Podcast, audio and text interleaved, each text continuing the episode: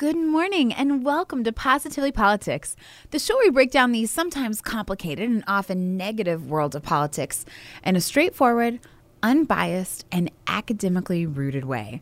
My name is Doctor Laura Merrifield Wilson. I'm an assistant professor of political science here at the University of Indianapolis, as well as the host of the show, and I'd like to thank you for joining me this morning.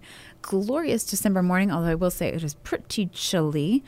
And I know everyone's very quick to tell me, yeah, it's December. I know, but cold weather without snow is, well, by definition, just cold weather. And I would prefer to have a, a white holiday season. So maybe maybe that's in the cards. I don't know. Not that kind of scientist here. But we are going to talk about some interesting uh, things going on in politics this week.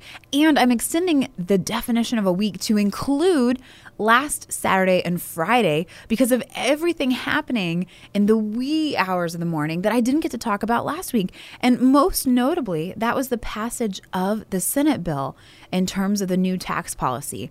And we're on the precipice of what could be an incredible moment, I see, for potentially both parties in terms of this. And I know I discussed that a little bit last week, like, oh, you know, if they're able to pass it out of the Senate, this could be good for Republicans, this could be d- good for Democrats.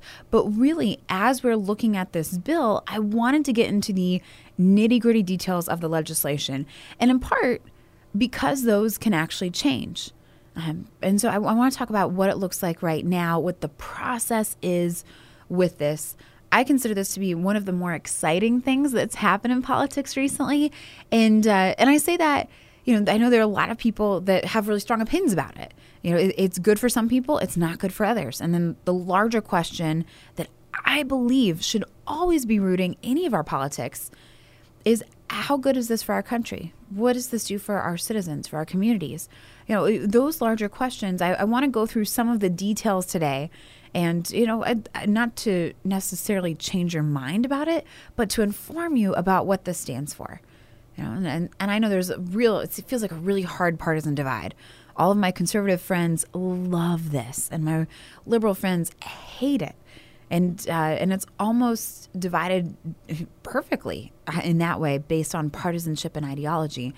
But but I don't think everyone's necessarily looking through the piece of legislation and, and understanding what it is. And it's going through a process of reconciliation I want to discuss because uh, in terms of Senate and House procedures, you know, not that people don't know about that and where it goes. I saw so many people talking on Saturday saying like, oh, so when's Trump going to sign it into a law? When, you know, when does the president approve this?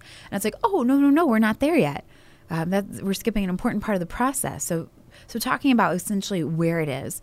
And, and I also wanted to spend some time today talking about, yet again, more of these sexual harassment um, claims coming out, some of these allegations, talking about who has finally stepped down and announced resignation or at least retirement, who is still in the running, um, and without hammering things that we've discussed before. And uh, believe me, I, I don't necessarily enjoy talking about this, but I think it is a really important point to talk about, and I think there is a positive side to it. You know, there there are a lot of vacancies now in Congress for the people that are stepping down, that are choosing not to run, and some of them not related to the sexual harassment and allegations. So you, th- you think Senator, uh, Senator from Tennessee, Bob Corker, think Arizona Senator Jeff Flake. For whatever reason, there are a lot of people who have announced a year almost at this point in advance of the election that they are not seeking re-election. Usually that flurry of announcements, first of all, is hardly a flurry. Not a lot of people saying it. And secondly, that's more of a January, February decision. So we've had a lot of these so far, but this leaves vacancies. This leaves open seats. This leaves opportunities for new people, new blood, new ideas.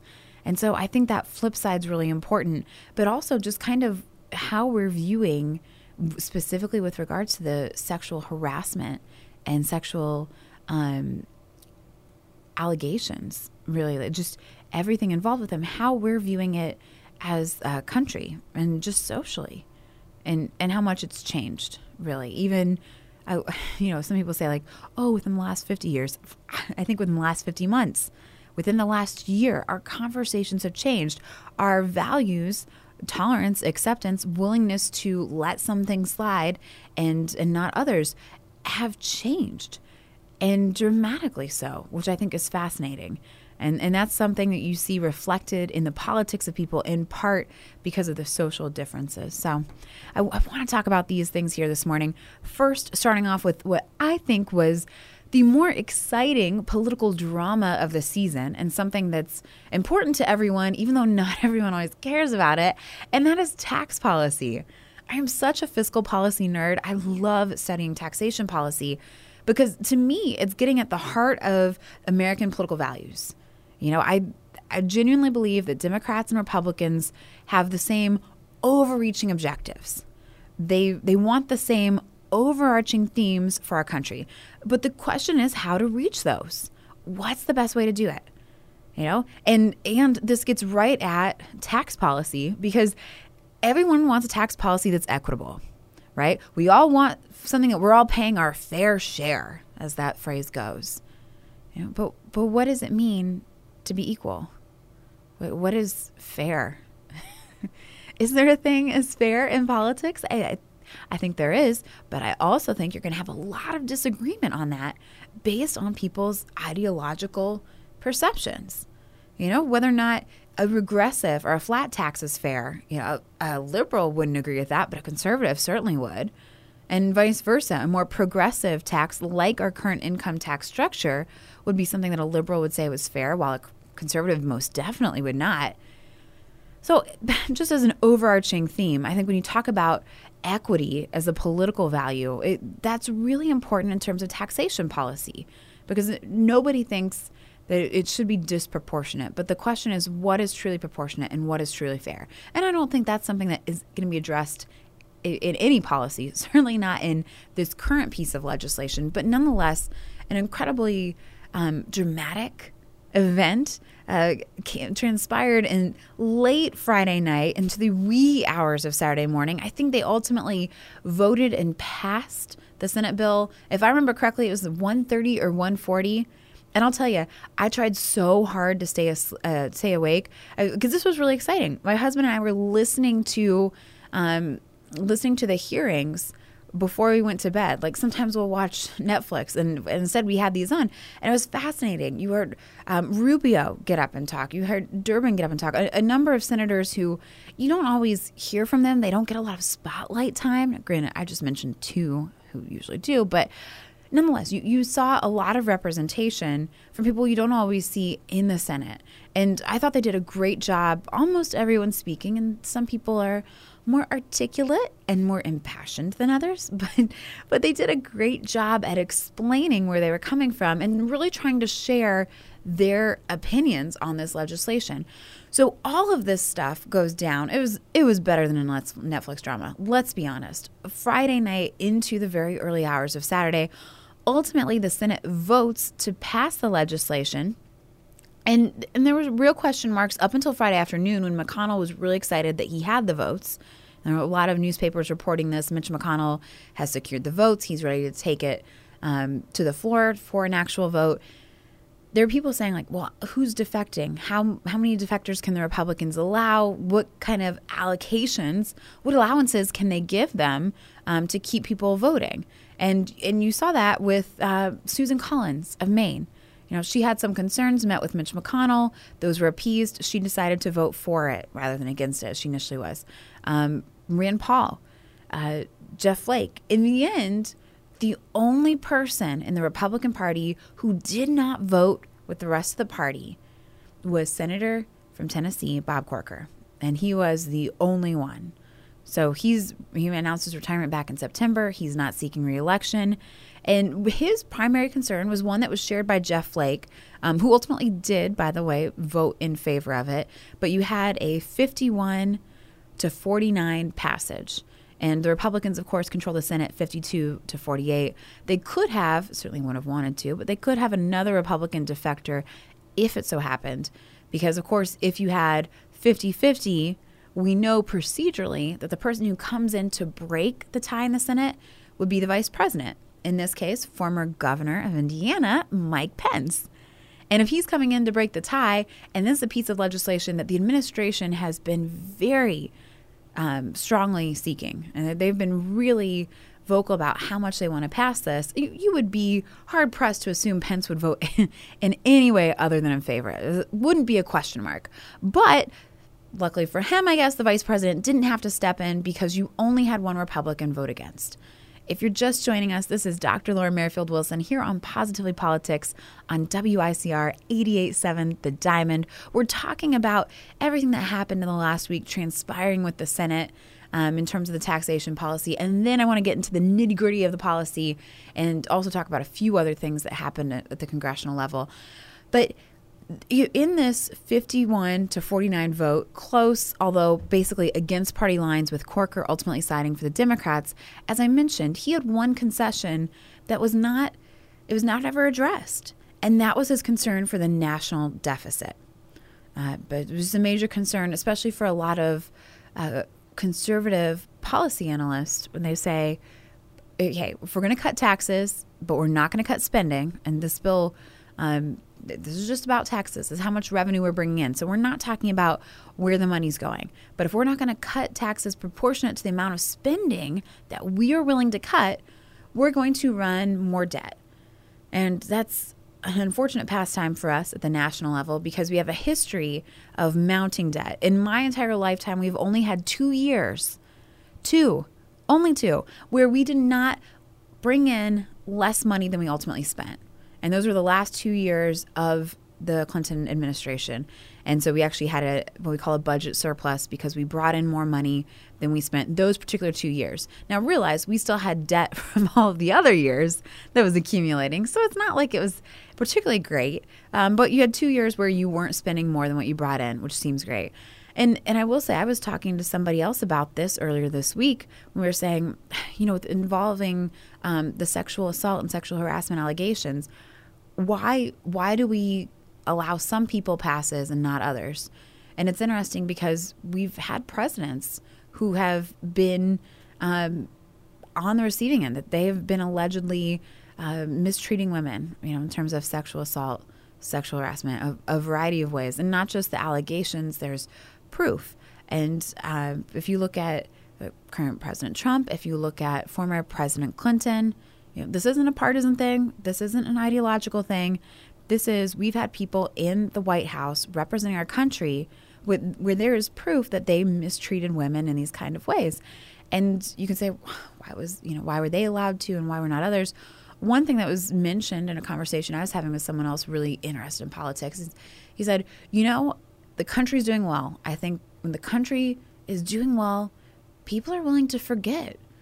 And people are willing to let go, and they'll, they'll relax their moral and ethical standards if we're doing well economically. And there's a part of me that wonders, how how true is that? You know? And what does that say about our moral and ethical standards? And I can't even call them principles, because the principle is unwavering. If you have standards, now I'm starting to think that they fluctuate based on oh, where the Dow Jones Industrial Average is. Oh, that doesn't sound very ethical or moral to me.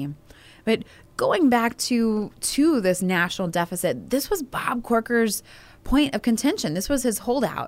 I encourage you, if you've never done it before, and as long as you're not someone who gets um, anxious easily, and I'll say I, I could be one of those people. I, I'm, you know, I, I, I'm very emotional in reaction to things, and, and this kind of ekes me out. But right now, I, you can look. If you go to um, national debt clocks dot org, for example, and that's just one of them. There are a lot of different places you can look at it.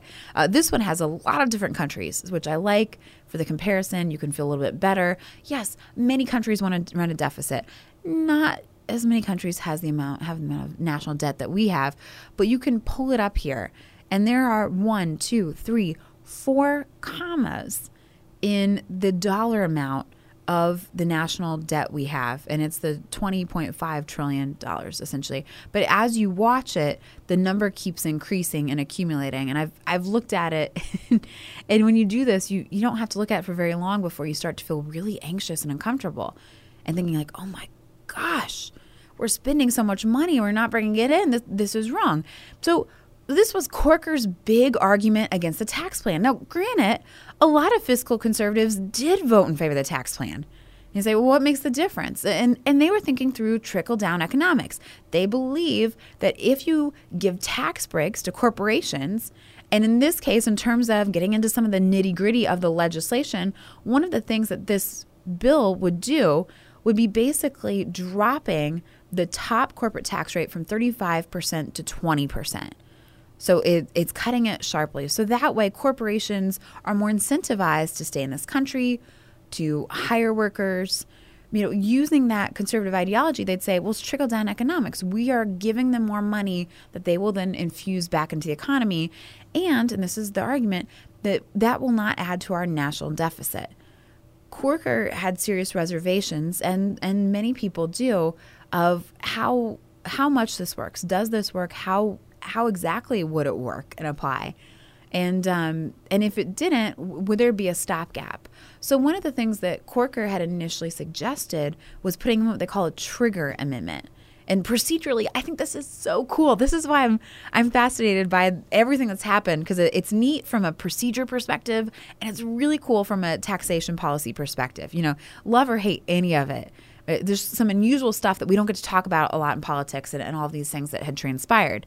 But the trigger amendment would have allowed, if it looked like, in fact, the trickle-down economics was not working and we were accumulating more debt, this would have allowed that stopgap and saying, no, we'll repeal those tax cuts because they're not working in favor of our economy.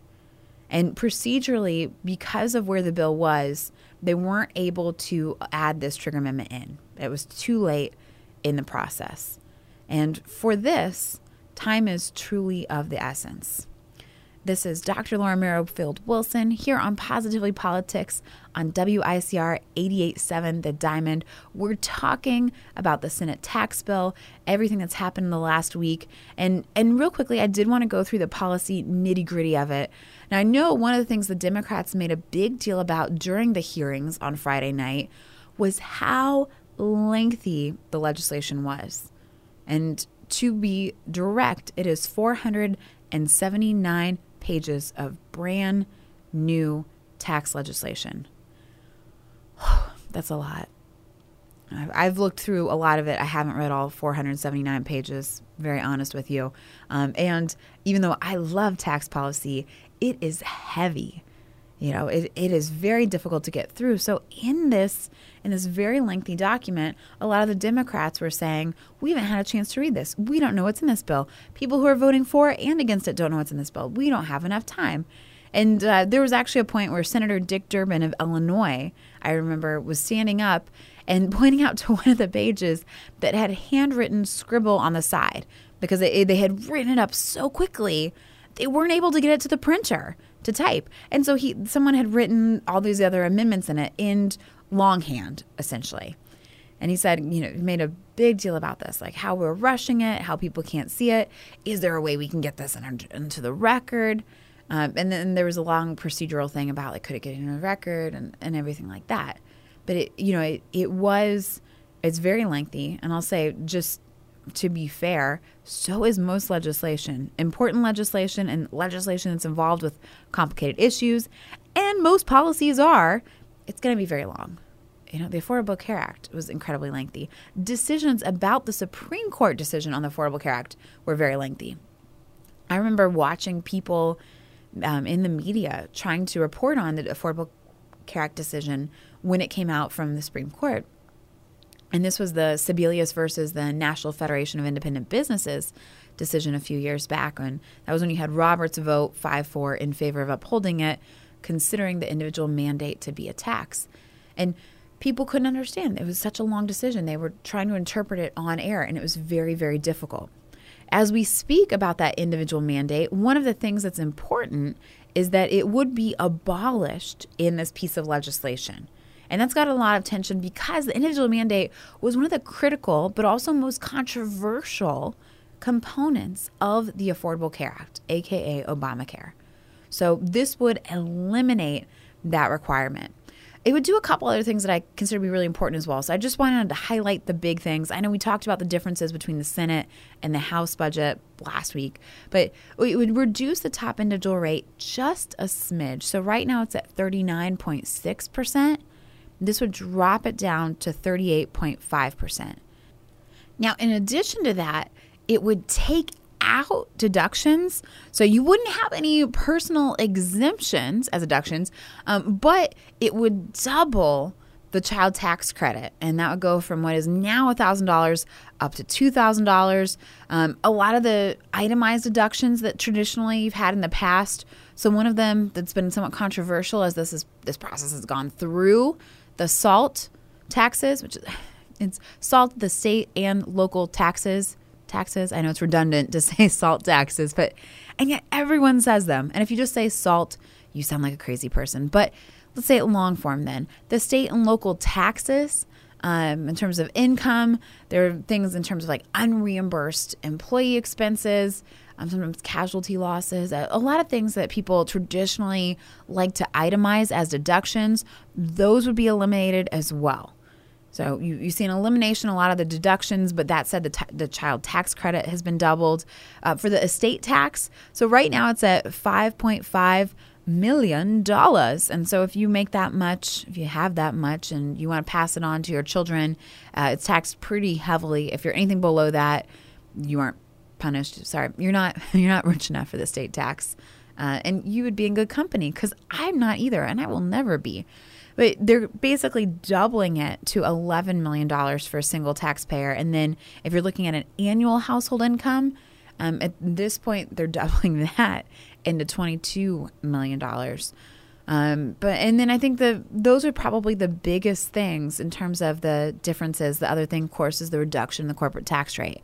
And that's something I, I've spent a lot of time talking about here because that was one of the concerns with regards to the national deficit. Will this follow, as the Republicans believe, the trickle-down economic theory, uh, something that conservatives have held for a very long time?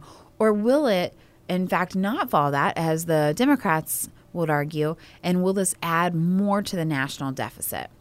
This is Doctor Laura Merrifield Wilson here on Positively Politics on W I C R eighty-eight point seven The Diamond, talking a little bit about the procedures, about everything that went down in terms of the legislative schedule. So after giving you the details about this and, and where we are now, as I mentioned, I know a lot of people who weren't as familiar with the system kept saying, so when is it being signed into law? Has the president, when does this go into effect? I, and to borrow from Lee Corso from College Game Day, big fan, not so fast, my friends. That was an okay Lee Corso impression. I know it wasn't great, but not so fast.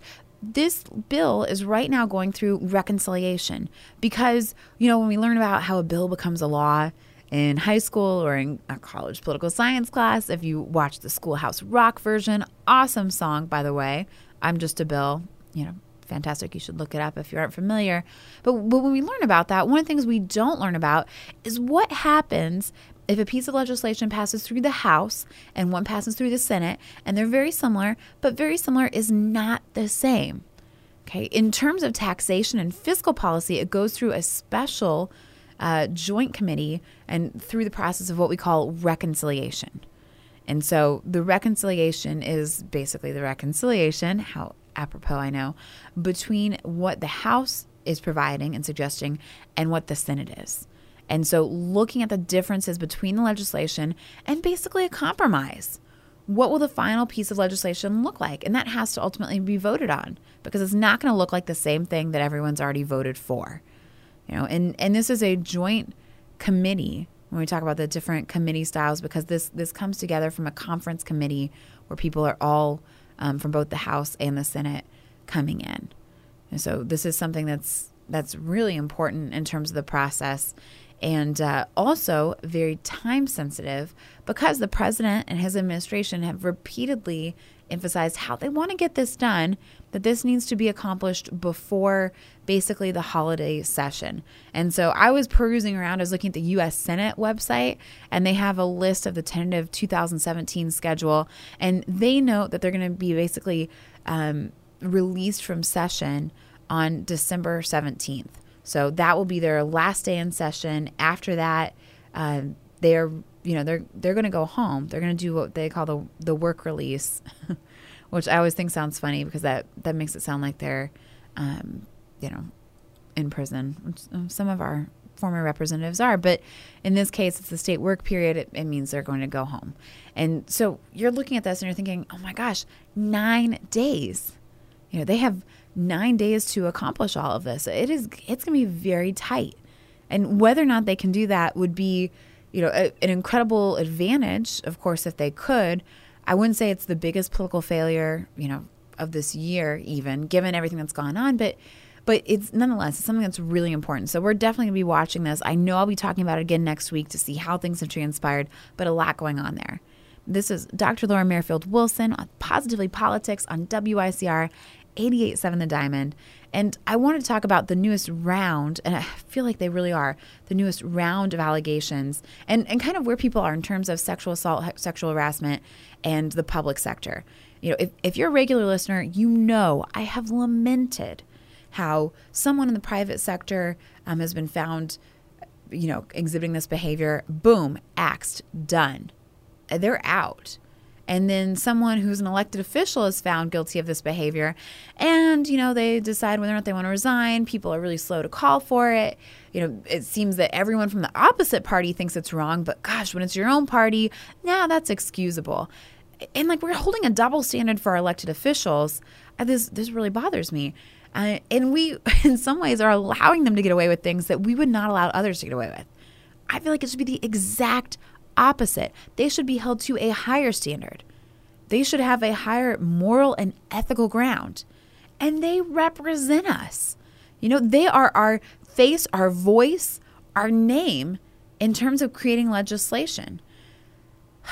So as we go through this, um, most recently this Thursday, you had Al Franken announce that he was going to be stepping down. You had John Conyers announce that he was no longer going to run for re-election.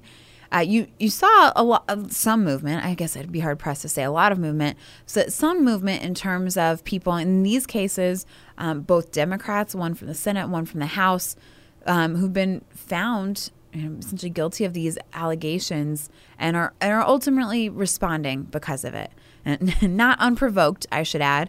I know there are a lot of people that were saying, "Oh, you know, we're so quick to you know we're we're so quick to judge or to criticize."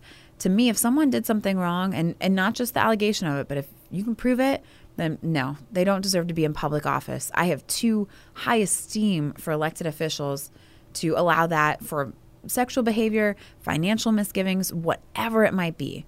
I don't have tolerance for that, you know, and I'm I'm a forgiving person. But that said, if someone's had repeated behavior, if something's very severe, I just don't think that's acceptable. And I don't think any of us should just accept that. Uh, you know, coming... on after that, then you have Trent Franks of Arizona. You have a representative from Texas. And so many people, these stories just keep coming out. And I think there's so many different negative takes on this. It's a very ugly thing to think about how many people have been hurt through these. Um, that, and there's a lot of things that have been said that I could repeat, but that's not the point. That's not why I'm here, to repeat things that have already been said. I think one thing that we need to focus on, and this is the, the positive side about it, uh, something I genuinely believe in, but when you have these vacancies and you have these open seats, these are opportunities. You know, I know um, like Republicans have really divided feelings on Roy Moore. Some of them support him. The party recently reaffirmed their support after the president said that he would support him. And yet you had Mitch McConnell who said, no, he shouldn't be running for office. And you had Nancy Pelosi for, it took a while, but to say that um, Al Franken should step down. And you have like all those little pockets of difference and, you know, how fast or slow people are to claim different things.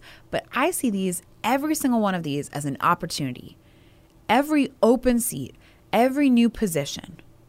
You know, someone ruined their own career by making a bad decision, and in some cases, a series of bad decisions. But that leads an open door for somebody else to come in. And I can't think of anything more exciting than new blood, new ideas, you know, new perspectives on the issues that are facing us right now. And I'm, I'm certainly not excited that people are ruining their own political careers. I, I think that's very unfortunate. It's a horrible way to go out. You, you can tarnish your entire reputation. But I also think that behavior is inexcusable. So... That's, if you do that to yourself, you've done that to yourself. And for that, you should be sorry. These are opportunities, and I think we should harness them. So what do you think? Shoot me an email. I always love hearing from my listeners. My email is L as in Laura, M as in Merrifield, Wilson, W I L S O N, at U N D dot E D U. You know, are these opportunities? What is it? What can we look at now and look at the spread for twenty eighteen and say, ah, this is going to be the new thing? You know, I, I think there's a lot out there. Thank you so much. Enjoy the rest of your Saturday. For W I C R eighty-eight point seven The Diamond, Positively Politics, this has been Doctor Laura Merrifield Wilson. Take care.